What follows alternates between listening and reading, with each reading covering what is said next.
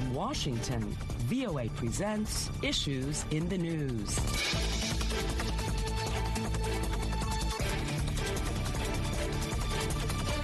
Welcome to Issues in the News. I'm Kim Lewis, and joining me on the panel this week are Cindy Saine, VOA Senior Diplomatic Correspondent, and Steve Redisch, VOA Executive Producer. Welcome, Cindy and Steve.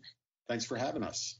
Well, here are the issues. During a nearly two-hour press conference, President Joe Biden told reporters he accomplished more than any other president in his first year and vowed to take his legislative wish list, including parts of his Build Back Better agenda, out on the campaign trail this year. The president faces low approval ratings largely due to an economic recovery dragged down by inflation and the ongoing surge of the COVID-19 pandemic. Senate Republicans blocked a sweeping election bill, setting up a doomed push by Senate Democrats to try to change the chamber's legislative filibuster. Senators voted 49 to 51, falling short of 60 votes needed to advance the legislation that combines the Freedom to Vote Act, which would overhaul elections and campaign finance laws, with the John Lewis Voting Rights Act, which strengthens the 1965 Voting Rights Act. The Biden administration is stepping up the federal government's COVID-19 response amid tentative signs that regions that were hit early by the Omicron surge are seeing a slowdown in infections. The administration announced plans to make 400 million free N95 masks available at pharmacies and community health centers countrywide. During a visit to Kiev, U.S. Secretary of State Antony Blinken urged Western nations to remain united in the face of what he called relentless Russian aggression against Ukraine and reassured Ukraine's leader of their support. The House committee investigating the January 6th attack on the Capitol subpoenaed former President Trump's personal lawyer, Rudy Giuliani, along with three other campaign attorneys linked with efforts to overturn the 2020 election results. Well, those are the issues, and let's get started. Steve, President Biden gave his first press conference of the year at a time where two key parts of his agenda stalled in Congress. His standing and voter opinion surveys has steadily fallen since the chaotic withdrawal of U.S. forces from Afghanistan last September. So what would you say were some of the highlights of the press conference? He defended his administration's handling of COVID, acknowledged that there haven't been enough tests. He took responsibility, saying that we didn't see that and we didn't have enough tests out there. Now we're working on that, along with masks to handle the Omicron variant. He also defended against criticism that schools are being closed. Biden said over 95% of the schools are open and was very emphatic about how his administration has tackled the COVID issue. He also took on inflation and said, yes, this is a problem. He tried to explain how and why prices have risen so high for some of the basic goods and services Americans use on a daily basis. He described it as a significant issue, but he also said it could be addressed through his Build Back Better legislation of social safety net programs and climate change. But that stalled in the Senate because of the 50-50 split in that chamber. The other thing that I thought was significant is he also promised that he'll be traveling through America during his second year in order to take the political debate to the people and to Republicans, who he criticized for blocking nearly every single agenda effort. One other thing that I thought was important, it was a nearly two-hour news conference. He stood there taking questions for almost 2 hours, and I see that as his attempt to try to show the country that, indeed, he does have the stamina necessary for the job of the President of the United States, despite his age and despite a lot of criticism that started well before the election, during the campaign, of whether or not he had both the wits and the will to be able to handle the job. And I think he went out on Wednesday to prove that he is up for the job. And Cindy, your take on it. Yes, well, I agree with a lot of the things that Steve said, and he defended his record, especially, as Steve said, on COVID and on inflation. And he was asked if he had overpromised You know, when he came into office saying that it was going to be a transformative presidency and that he was going to transform the nation's infrastructure, and he got a little defensive there, saying that he had not overpromised and pointing to the huge infrastructure bill that did get passed and also to the successes on COVID and other issues. And he was very strong in saying, look, what is it that the Republicans are actually doing? He called out specifically a Senate Republican minority leader, Mitch McConnell, who has just vowed once again to make sure that there are no successes in the Biden presidency for political reasons for the next midterm elections. And he said, you know, just think about that. He said, what exactly is Mitch McConnell for? What is the Republican Party for? And is this their only thing? They don't want to help the country and the problems that they face? That was part of his argument. One of the things that surprised me most was he did not tout his biggest accomplishment, which is getting an infrastructure bill, legislation that will help pay for major highway construction and repair, railroads, ports, airports, as well as broadband and getting it to the rest of the country. Biden didn't spend a lot of time touting that success and the success of getting 19 Republicans, at least in the Senate and several more in the House of Representatives, to vote for that bill. I was kind of surprised that he didn't tout that accomplishment, but he certainly was very strong in saying he's going to take the political argument of what are you for? Here's what I am for. What are you for? He's going to take that to the public and to Republicans during this second year of his presidency. Yes, and at the same time, the press conference was going on. Senate Republicans blocked a sweeping election bill, setting up a doomed push by Senate Democrats to try to change the chamber's legislative filibuster. Steve, what would you say is the next step? It's really hard to see where the next step is. Biden, in his news conference, acknowledged that he has not been able to get two key Democratic senators to agree to end what's called the filibuster, which is a Senate rule that it requires 60 of the 100 senators to agree to debate and vote on anything. You need 60 votes to move anything in the Senate. Right now, the Senate is divided 50-50, with Democrats having the edge in a tie vote, with the vice president being able to cast that tie vote and break the tie. So Democrats could have, if those two Democrats, Joe Manchin and Kyrsten Sinema, agreed to change the rules, there could have been a simple majority to change the rules for voting rights, and they could have passed that bill. So I do not see a way forward for a voting rights bill to come out of Congress this year. I do see room for the Biden administration and Democrats to work with Republicans to change some other election rules, specifically regarding how electoral votes are counted in the Senate, which was really the key attraction to the January 6th attack, to stop that counting of those electoral votes. That's a possibility. But for broad voting rights legislation, I just don't see it in the way that Congress is comprised right now. Also, in looking at the historic value of this, the number two Senate Democrat, Dick Durbin of Illinois, said the debate on this has a historic value. He says it really gets to the heart of who we are as a nation, and I think members should be on the record. So I guess he's pointing out the historic value of this, but how is this really resonating with voters? As far as resonating with voters, it's really hard to tell because so much of the debate is fractured.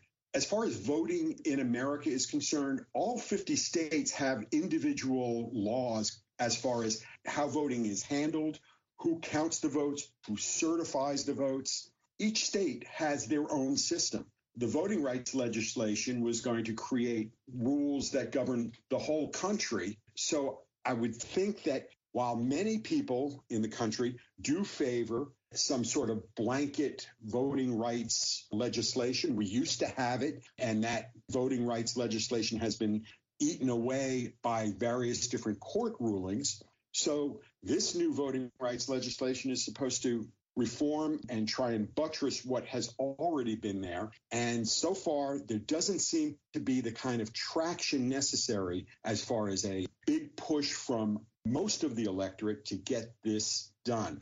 I was just going to say, Kim, it was one of the things that President Biden mentioned in his press conference. He said, who would have ever thought that not a single Republican would vote for to secure Americans' voting rights? And there's been a lot of tension, and rightly so, on the two more conservative Democratic senators, as Steve said, Senator Sinema and Senator Manchin, who blocked this change on the filibuster on this 60 votes threshold. But also it's true that not a single Republican voted for this voting rights thing. And several Democrats gave very impassioned speeches and said, look, it's not simply not true what Senator Manchin is saying, that the Senate never changes the 60-vote threshold rule. And I believe it has been changed 167 times. It was changed when the Republicans had the majority to get justices approved. It was changed just recently to raise the debt ceiling. It's been changed time and time again. And so a lot of Democrats were saying, look, this is simply disingenuous. This is not true. These two Democratic senators and none of the Republicans are actually willing to vote to secure voting rights. And there are several Republican senators currently in the Senate who previously have voted for an extension of the previous Voting Rights Act, and Biden intends to pressure those senators as to why they won't vote for this Voting Rights Act. Really good points that you all brought up there. Also, the Biden administration is planning to distribute 400 million free non-surgical N95 masks through pharmacies and community health centers. However, it appears the highly contagious Omicron variant has already reached its peak here in the U.S. as in other countries. So in looking at this, is this too little too late at this point with the mask distribution? Possibly. It seems like putting a Band-Aid on a gushing wound and not being able to really staunch it the way that you want to. But I think what this is signaling is the Biden administration's change in philosophy, change in strategy as far as COVID is concerned. We've been hearing a lot of reports lately that inside the administration, they're working on a new strategy, but we haven't really seen a lot of details. What we've heard is a shift to more of a live with COVID strategy, and that includes the free tests, as you mentioned, the free masks, and moving away from the need and the message of vaccinate, vaccinate, vaccinate. Right now, 76% of the American population has gotten at least one shot. Only 64% are fully vaccinated, and those numbers haven't moved much in the last 3 or 4 months. So I think what we're going to see is this is the beginning of a new strategy of living with the virus rather than trying to defeat the virus. Yes, absolutely. And then when you look at several states that have already dropped their mask mandates, as you pointed out, and in deep Republican areas hardest hit by COVID-19, there's really little appetite for mask wearing and other preventive measures that have been heavily politicized throughout the pandemic. So when you consider these states who've already dropped the mask mandates, how would they respond to this distribution of masks? I think the response is going to be thanks, but in those states, if you want to wear them, wear them. If you don't want to wear them, you don't have to wear them. Masking has been a real political third rail, so to speak. It's very divisive in many communities. In many communities as well, it's welcomed. Please, mask up. We want everybody to be masked. And I don't know if there's going to be any kind of opportunity to create mask mandates in the future now that so many states have dropped them.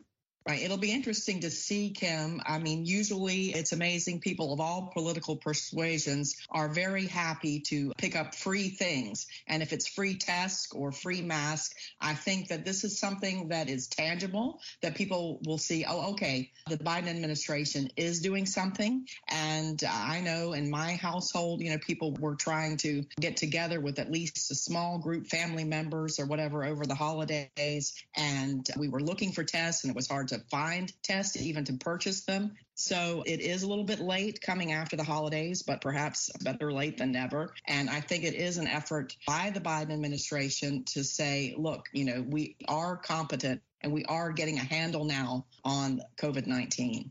Very good points. Well, it's time now for a quick break. And when we return, President Biden's top diplomat meets with European allies to stress the importance of continuing a diplomatic path to de-escalate tensions with Russia. Issues in the News is coming to you from the Voice of America in Washington. If you would like to download the program, it's free on iTunes. Just click on the iTunes tab on our website at voanews.com. While you're there, check out our other programs, Press Conference USA and Encounter. Also visit us on Facebook and leave a comment or two. Then like us at Current Affairs with Carol Castiel. Now back to our panel via Skype. Cindy Saine, VOA Senior Diplomatic Correspondent, and Steve Redisch, VOA Executive Producer. Well, Cindy, U.S. Secretary of State Antony Blinken has called on Russia to take a diplomatic and peaceful path as fears mount of a new invasion of Ukraine. So how far has his trip to Europe helped alleviate these tensions over Russia?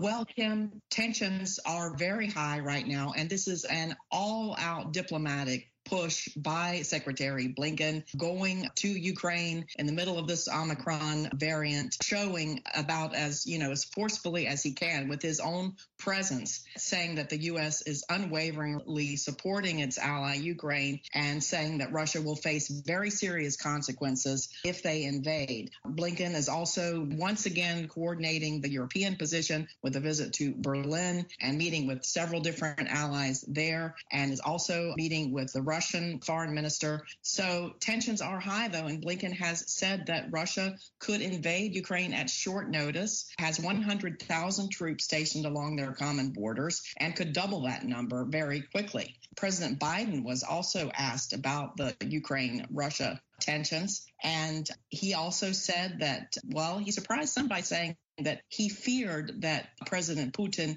would invade Ukraine. And he said if it were a small incursion that the allies would have to decide what to do. But if it were a major invasion that Russia would pay very, very severe consequences. And this has caused a lot of consternation also in Kyiv among Ukrainians, saying this is almost an invitation to Russia to do a small incursion. And the White House quickly put out a statement saying, no, any Russian aggression would face severe consequences. And Vice President Kamala Harris has been on TV saying, the U.S. has been very clear that any Russian aggression against Ukraine will face consequences from the U.S. and its NATO allies. It's a major walk back by the White House to try and do some damage control from what President Biden, kind of off the cuff in his usual style, just kind of said the quiet part out loud. Yes, absolutely. And Russia has made a list of demands to Western governments, including that Ukraine should never join NATO and that the defensive alliance's military activities should be limited in member states, including Poland. Still, what is it that Russia is wanting? Russia has asked for written confirmation that the U.S. and NATO will not invite Ukraine to join, and asked for written answers to several other things. And Blinken has said that he will not be providing, the U.S. will not be providing written answers. But that's one thing that President Biden, during his press conference, did suggest. He said, this is one of Putin's demands, that NATO not expand eastward and that Ukraine not be allowed to join NATO. And he said it's not realistic that Ukraine is going to join NATO at any point in the near future. He said President Putin doesn't get to decide who joins NATO and who doesn't. But he said it's not realistic that Ukraine is going to join NATO anytime in the near future, signaling to Putin, if this is what you're worried about, that you don't need to worry about it. And the U.S. has also dangled some carrots to Putin, saying, if you're worried about missiles being stationed in Eastern Europe, we can talk about. There are definitely things that we can talk about, but you don't get to decide who joins NATO and who doesn't. How long can these talks go on, and will these talks keep Russia from invading Ukraine? For instance, have all diplomatic avenues been exhausted? Well, so far they haven't. As long as there are still meetings in the works between Secretary Blinken and Foreign Minister Lavrov, then diplomacy is still what Americans are saying is the preferred option. And Blinken is coordinating again and again with European allies and NATO allies to probably determine exactly what kind of sanctions that Russia would face. And we've also had the U.S. Congress getting in on the act, saying that, yes, Congress also is for punishing even President Putin himself, sanctioning Putin himself and Russia's banking sector. So they basically won't be able to get hold of U.S. dollars if he does, in fact, invade Ukraine. And you have had some in Congress, particularly some Republican leaders, critics of President Biden, saying, look, Mr. Biden, you need to focus more on stopping Putin from invading Ukraine and preventing it than from talking about what's going to happen afterwards, and suggesting let's send some more military equipment to Ukraine now before any invasion. And Britain has sent anti-tank missiles to Ukraine this week. The U.S. is providing money, and some are saying let's do more to stiffen Ukraine's resistance ahead of any potential invasion. Yes, and let's get our last topic in. The House committee investigating the January 6th attack on the Capitol subpoenaed former President Trump's personal lawyer, Rudy Giuliani, along with three other campaign attorneys linked with efforts to overturn the 2020 election results. The subpoenas show how the investigation is closing in on Trump's inner circle. So far, what has been the response from any of the four people, and what information is the committee looking for? I wouldn't expect Giuliani and any of the other campaign lawyers to willingly show up and answer questions from the committee. I expect them to challenge them legally. The committee is going to have to decide, like it has had to decide with other recalcitrant people of interest that they want to talk to. They're going to have to refer that to the Justice Department for prosecution, because there's a lawyer-to-client privacy issue. It's going to be extremely hard for subpoenas to be then acted upon and these people going before the committee. I wouldn't expect that to happen for several months. They're still working on several other people. Another challenge the committee is having is getting fellow members of Congress to testify. At least four Republicans have been asked to answer questions before the committee, including Minority Leader Kevin McCarthy. All four of those Republicans are trying to hold back those questionings, say they're not going to cooperate with the committee. What the committee's next step is to get those members to testify is going to be an interesting process. One recent victory for the committee, the Supreme Court turned down a request by former President Trump to prevent various documents to get into the committee's hands. The chairman of the committee, Bennie Thompson, said this is a big victory for the committee. They're going to go forward and look at all of these documents that they had requested. And in addition, the select committee's members have said they will consider passing along evidence of criminal conduct by Trump to the U.S. Justice Department. So such a move, known as a criminal referral, would be largely symbolic, but would increase the political pressure on Attorney General Merrick Garland to charge the former president. So, and just one last quick question, is this the ultimate goal, is to charge former President Trump? It may be for some Democrats, for others, getting to the bottom of what happened and not necessarily getting Trump in court and prosecuting him, but certainly being able to show that if it's true that he is the one who arranged all of this and orchestrated all of this, I think for many Democrats, just getting that out in a factual way and can convince many of the American public that that's what happened. If the committee can accomplish that, I think many Democrats would take that as a victory and not worry about getting former President Trump prosecuted. I just wanted to add, Kim, that I think that the Supreme Court clearing the way for documents, the archivists to turn over documents from former President Trump, is very significant. And those records include presidential call logs from the January 6th, handwritten notes from Trump speeches, draft videos that he made to the people who were storming the Capitol. So I think that, as Steve said, for the main goal of getting to the bottom of what exactly happened and who ordered this attack on the Capitol, I think this may be a very, very significant ruling by the Supreme Court. Yes, and we will have to continue to follow developments on this investigation, and we'll have to close on that note. My thanks go to our panelists, Cindy Saine, VOA Senior Diplomatic Correspondent, and Steve Redisch, VOA Executive Producer. I'm Kim Lewis, and thanks for joining us for Issues in the News.